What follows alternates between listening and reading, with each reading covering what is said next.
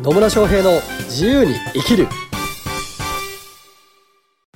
始まりました。始まりました。イエーイ。野村翔平です。マリリンです。今日も野村とマリリンがねすごくためになることとか 役に立つこととかこれがすげえなっていうことをなんと無料で喋るコーナーがやってまいりました。無料で聞けちゃう。そんなポッドキャストに感謝ですよ。はい、はい。というわけで今日のテーマは今日のテーマは何かっていうとほ野村さんって多くの多くのっていうか、まあ、何種類かの SNS を活用されてるじゃないですか。SNS をね。SNS をね。それ SNS をどのように活用してるのかなと思って。はどういう目的でどのように活用してるのかなって思って、っていうね質問を。なるほど、はい。SNS ね。まあやってるっちゃやってますかね。ノートは途中で終わりましたけどね。ノートね。うん2週間ぐらいは書いたんだけどな。じゃああれちょっともう本は書けないですね。えー、まあ SNS やってるっちゃやってるかな、まあ、Facebook、Twitter、YouTube、うん。ポッドキャスあトポッドキャストはやってますね。あとまあ SNS まあまあメルマガは SNS というかどうかはあれだけど、まあ、メルマガとあと何気に LINE 公式とかも持ってるんですけど。ね LINE 公式ねちゃっかり登録してますからねありがとうございます。ちゃっかり、はい、ちゃっかり。はい、ほぼほぼポッドキャストが更新されたよっていうものを出している LINE にね。はい。はい。ありがとうございます。でまあ Facebook とか Twitter とかで、まあ、メディアによって特性が違うのでどういうふうに活用しようかなっていうのは考えながらやってはいますがと言いつつですね、私はどちらかというとえ豆ではないので。豆ではないですね。豆ではないので、はい。めちゃめちゃ積極的に使ってるかっつうと、まあ、そこまででもないです。実は。ツイッターは多分酔った時にいいこと言おうかなってツイートしてるのかなと思ってますそう。そうツイッターで言うと よくねツイートしてる時間帯が大体夜の時間帯が多いんですけど、はいね。まあね理由はまあ想像できるはいあのあの皆さんのねご想像にお任せします。すけれども。そうですね。なんでまあ SNS やってる理由は何かっていうと、まあ、基本的にはこう他いろんな人と接触をして認知してもらったりとか、うん。まあ、接触頻度を上げることによって関係性を築いたりとかっていうのを目的にはしてます。はい。うんでまあ、とはいえ私はねどちらかというとあんまウェブマーケティングとか SNS マーケティングとかをがっつりやろう派ではないので、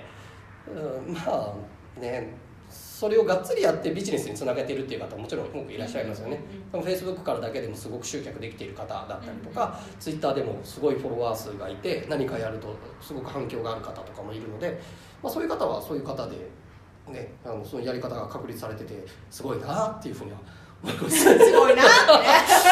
あーでも自分がやるかなっていうとうーんやらないな。面倒くさいな。っていうふうに思っちゃう方ではあります。まあだから人それぞれね得意不得意とかがあるから、まあ、はい。好きにやればっていうふうに思ってます。そうですね。私クライアントさんにも「あの SNS とかやった方がいいんですか?」って言われるんですけどやりたければやればいいし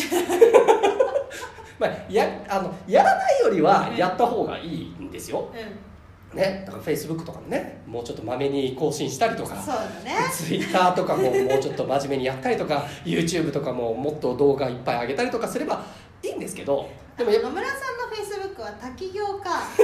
奥さんかこんなことをしたよっていうなんか人がやらなそうしたよっていうのをねあげたりとかしますけど本当ねですね Facebook 上では私謎の人物になってるでしょうね。だいぶね。それブランディング的にいいのかどうかっていうのはあるんだけどまあいいかなと思いながらやってますね。なのでまあ本当人それぞれ得意分野を生かすためになんか得意なねそのプラットフォーム、まあ、Facebook が得意とか Twitter が得意とかあーそういうのを持つのはいいのかなっていうふうには思ってますよ、で私もなるべく活用しようとは思うんですけど自分にこう負荷がかかるかからない範囲でやろうとしてますね。うん。うん。負荷がかかっちゃうとねどうしてもねうん。継続しづらいですね。そうなんですよ。もちろんその毎日のルーティン化していてそれがもう自然にできちゃうっていうところまで持っていける人はもちろんやられたらいいと思うんですよ。でも私はそれ向いてないので にのっとらないってね。もうね毎日やらなきゃいけないことがあるなんてもうね私には無理みたい。なだから起業したんですよね。そうそうそう。っていうのがあるので基本無理をしない。だから SNS の活用どうしたらいいですかとかメルマガを配信したいんですけどとかでも続くかどうか分かりませんっていう人ってなんかねちょっと負荷をかけすぎているのかなっていうふうに思うので、うん。もっと気楽にやりゃいいんじゃねっていうふうに思っていますあの私も昔あったんですけど多分ツイッターとかね、うん。フェイスブックとかでその関係性を築いて集客しなければとかね、うんうんうん思ってたりとかすると結構負荷がかかっちゃうので、うん。まあ、そうじゃなくてねなんか自分のね情報発信した後にこの人の誰かが助かってくれればいいなみたいな、うん。ね。っていうところでまずあのスタートは本当そういうのでいいと思いますよ、うん。だからまあなんかね Facebook の投稿毎日必ず3投稿しましょうとかね、まあ、そんなどうでもいいと思ってる。マジで。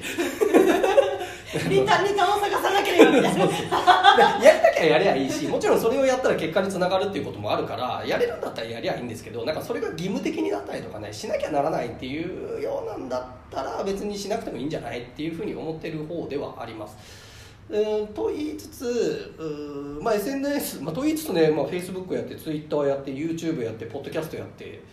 で、まあ、メルマガとかもやっているのでまあまあやああとまあもちろんブログも書いたりはしてるんですけど、うんうん。うんとメディアによってねそれぞれの特性が違ってるんですよ、うん。で私がね多分ね一番得意なのはねポッドキャスト ポッドキャスト。ポッドキャスト。ポッドキャストはもう楽あの喋るだけですからね。喋るだけだしね、まあ、もちろんマリリンがいてくれてこう掛け合いでできてるっていうのもあるからなんですけど、はい。ポッドキャストすごい楽私には向いてるなと思います。でただしポッドキャストのメディアの特性って何かっていうとうん。新規の人たちにガンガン広げていく拡散ではないんですよね。うんうんうん。どっちかっていうと私のことを知ってる人たちがさらにあの聞いてくれて、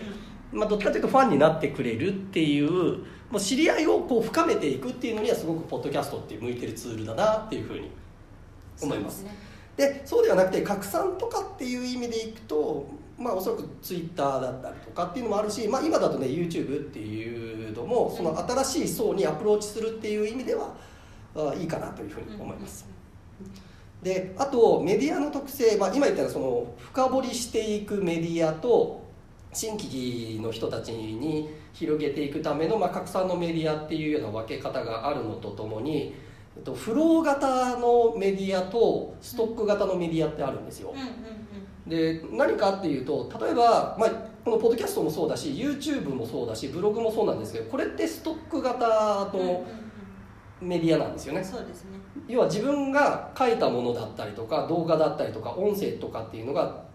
蓄積されていくっていう形でツイッターとかフェイスブックはどっちかっていうとフロー型であのタイムリーに情報が流れていくけど検索性とかっていうのはあんまりないっていうような形になります。はい。なのでどちらかというと中長期的なことを考えるのであれば、うん。そのストック型のメディアはやっぱ何かしら持っておくことをお勧めはしますけどね、そうですね。うん。ブログなり。私持ってないな。あ持ってる持ってる そのブログなり、まあ、YouTube なりっていうそのストック自分のお発信をストックできるようなメディアはやっぱ一つは持っといた方がいいと思うしでそれを拡散するために Twitter だったりとか Facebook のそのフロー型っていうのも持っておくっていうのはいいかなっていうふうに思います。であともう一つあった方がいいのは、まあ、プッシュ型っていうところでそれはメルマガだったりとか、LINE 公式みたいにこっちからその購読している人たちとかにプッシュ型でお送りすることができるっていうこのまあ3つのタイプのメディアがあるので、うん。その中で自分が得意なものは何なのかなっていうのを見られるといいのかなと思います、はい。まあ、そういえば最近だとねなんかクラブハウスなるものが流行ってるみたいですけど、ね。うん、全然わかんねえから。そろそろでもあの誰かに聞いて使い方ぐらい覚えようとは思ってるんですけど、クラブハウスはあのフロー型ですね。うん、うん。ね。らしいんでまあ喋るのは得意なんですけどね。まだちょっと手を出し切れてないし、うん、今後どうなるのかなっていうのがちょっと読み切れてないんであれなんですけど、うんうん。まあいろんなメディアあって本当ねご自身の特性に合わせて活用されていけばいいと思います。はい。なので、まあ、考えていただきたいのは今言ったようなこうストック型のメディアとフロー型のメディアあとまあプッシュ型のメディアっていうののこの組み合わせをどう考えればいいのかっていうのもそうだしあとそれぞれのメディア例えばフェイスブックにいる人とインスタにいる人とツイッターにいる人ってやっぱ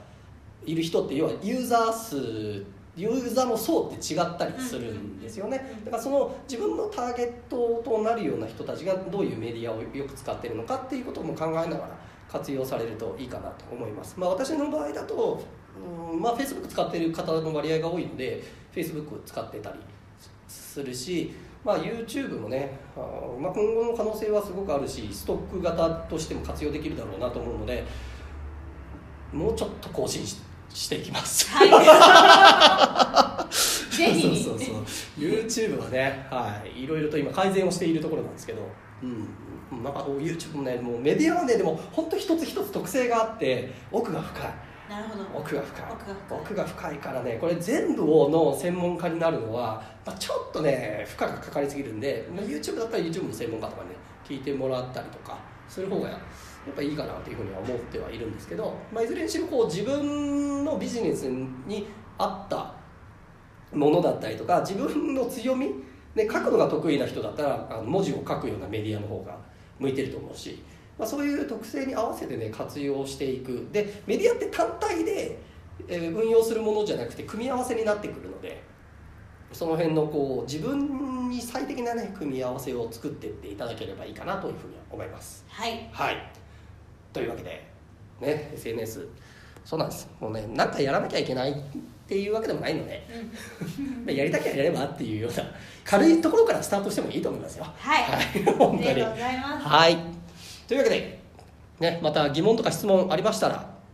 メルマガに返信していただくとか、えーこのポッドキャストの、ね、詳細ボタンを押してもらうとリンクが貼ってありますのでそこからお問い合わせいただければというふうに思います。はい。はい。では今日も最後までお聞きいただきありがとうございます。ありがとうございます。また次回お会いしましょう。さよなら